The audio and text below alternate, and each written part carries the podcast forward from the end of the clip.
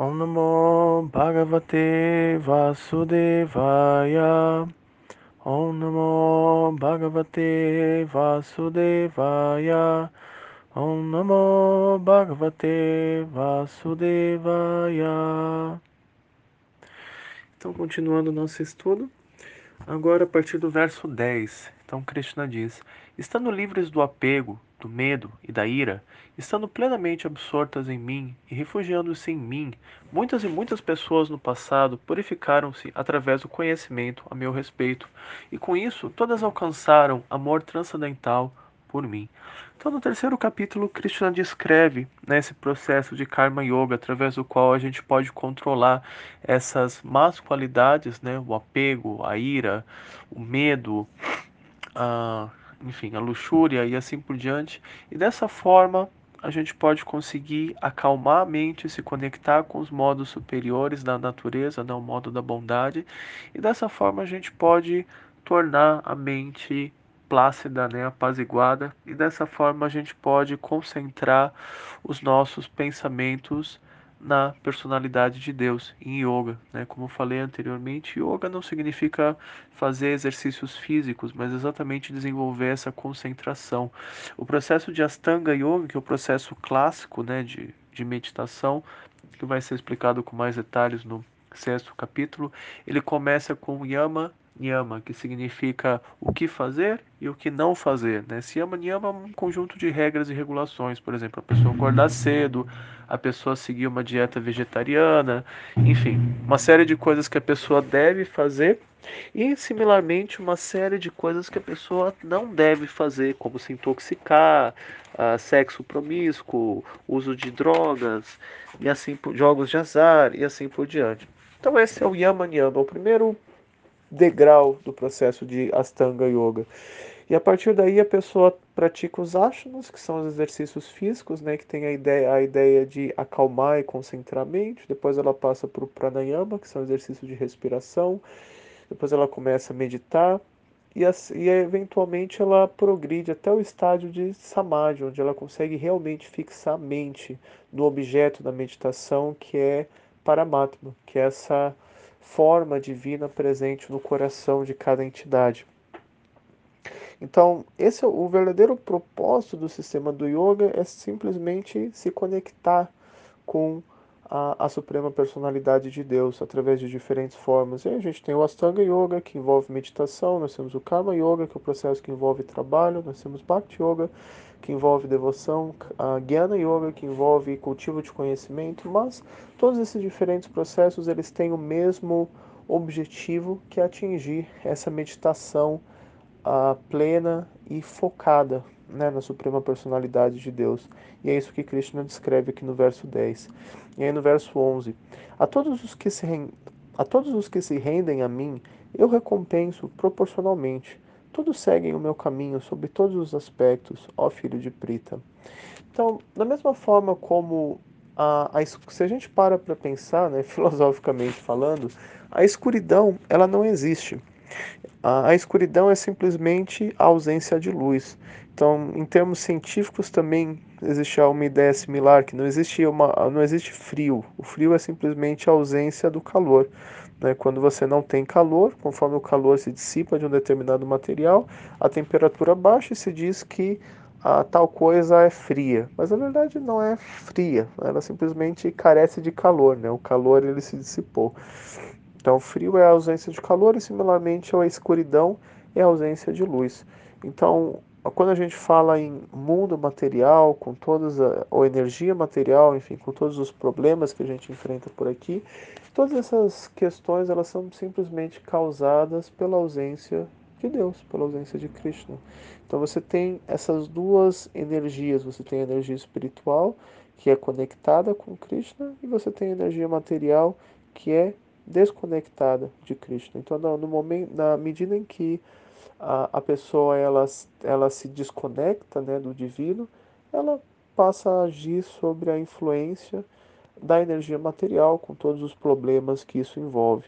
E quando a pessoa se conecta novamente com a energia divina, ela passa a se conectar com a energia espiritual, o que, enfim, traz muitas mudanças. E na proporção que a pessoa consegue fazer isso, né, ela se conecta com a energia espiritual. E é como Krishna aqui, né? Ah, na, na, na proporção que a pessoa se conecta ou se rende a ele, ele é recompensado de forma similar, ou seja, ela, ela atinge um resultado proporcional à sua, ao seu nível de conexão com a energia divina.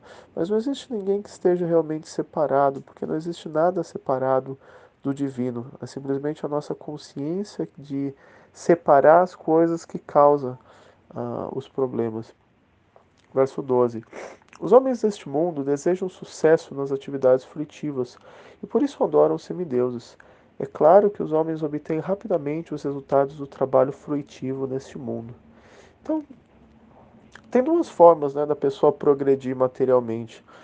Uma forma é a pessoa simplesmente ir trabalhar e tentar conseguir as coisas através do seu, do seu trabalho.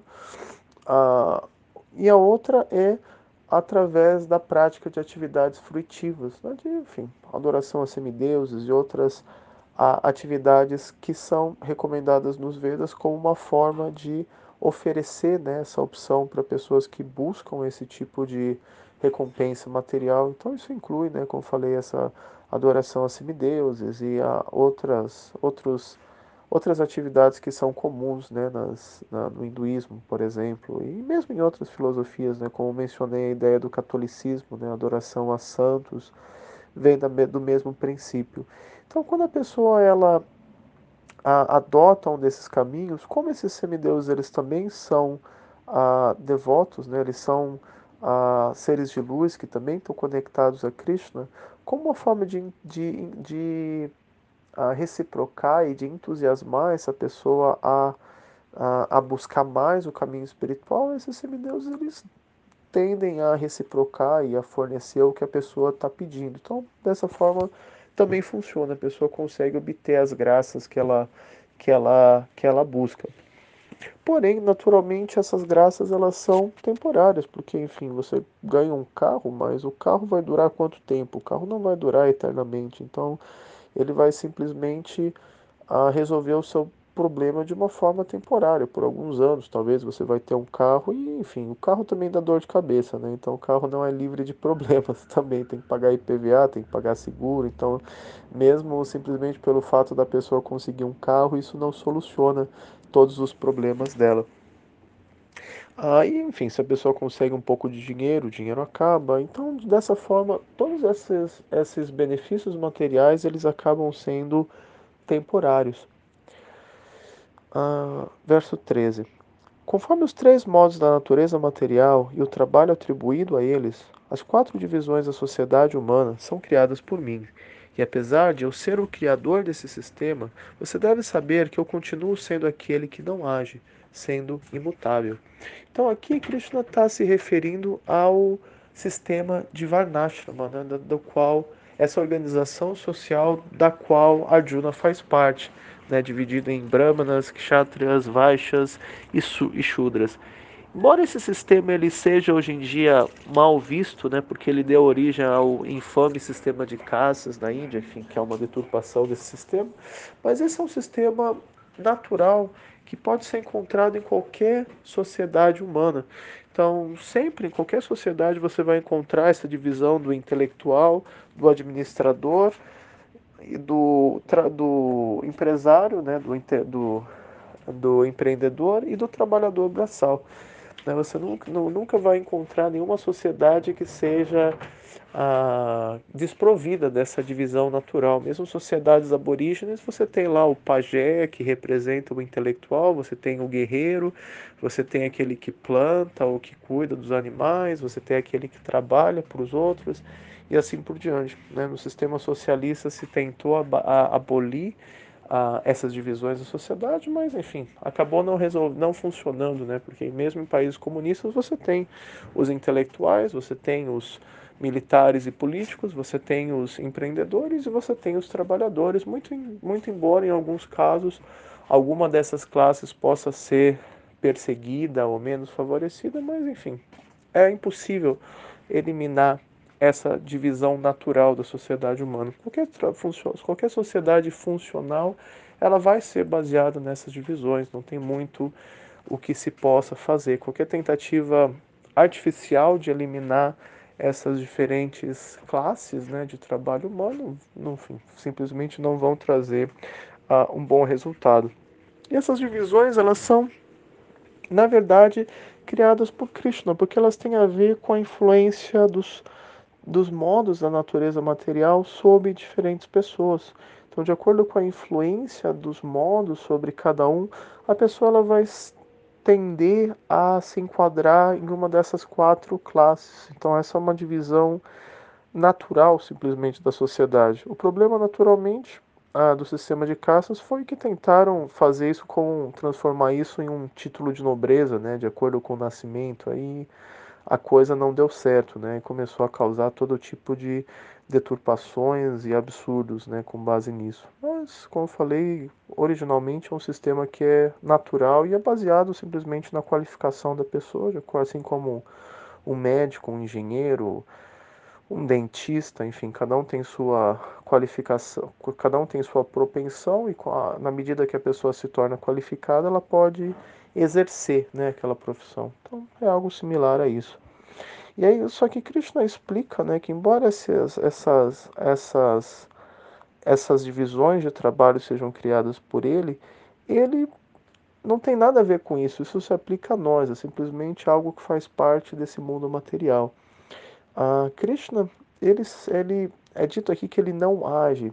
E como, como funciona? Porque Krishna executou algumas atividades, né? Ele está falando Bhagavad Gita para Arjuna, por exemplo. Isso pode ser chamado de ação. Como assim que ele não age? Né? Como, no que isso se aplica?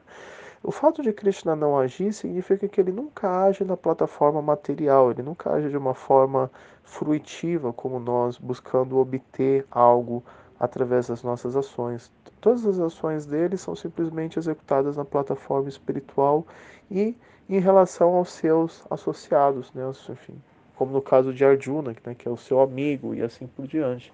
Então, nesse sentido que Krishna não executa nenhuma ação, porque ele não executa nenhuma ação impelida por uh, motivos materiais. Então, similarmente, se a gente vai estudar o Vedanta Sutra, o Vedanta Sutra é uh, um dos livros dos Vedas que deu origem à filosofia Advaita, por exemplo, ao impersonalismo.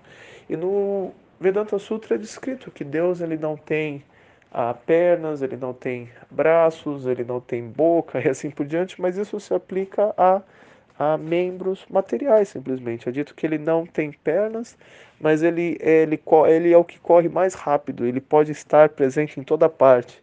Né? Ele não tem braços, mas ele pode tocar qualquer coisa que esteja distante e assim por diante, porque ele não possui membros materiais, mas ele possui membros espirituais. Então, no caso do impersonalismo, isso vem simplesmente de uma má interpretação, né, um falso um, um entendimento incorreto dessas uh, dessas afirmações do Vedanta Sutra. Então, por isso que é importante estudar uh, os Vedas, né, com de alguém que faça parte da linha de sucessão, que enfim, que tenha aprendido com o mestre, que aprendeu com o mestre, que aprendeu com o mestre, porque assim você a pessoa tem assegurado de receber o conhecimento correto. Caso contrário, a pessoa pode simplesmente receber, enfim, a opinião de alguém ou a especulação de alguém, e isso provavelmente não vai ajudar muito. Então eu vou parar por aqui. Amanhã a gente continua a partir do verso 14. Hare Krishna.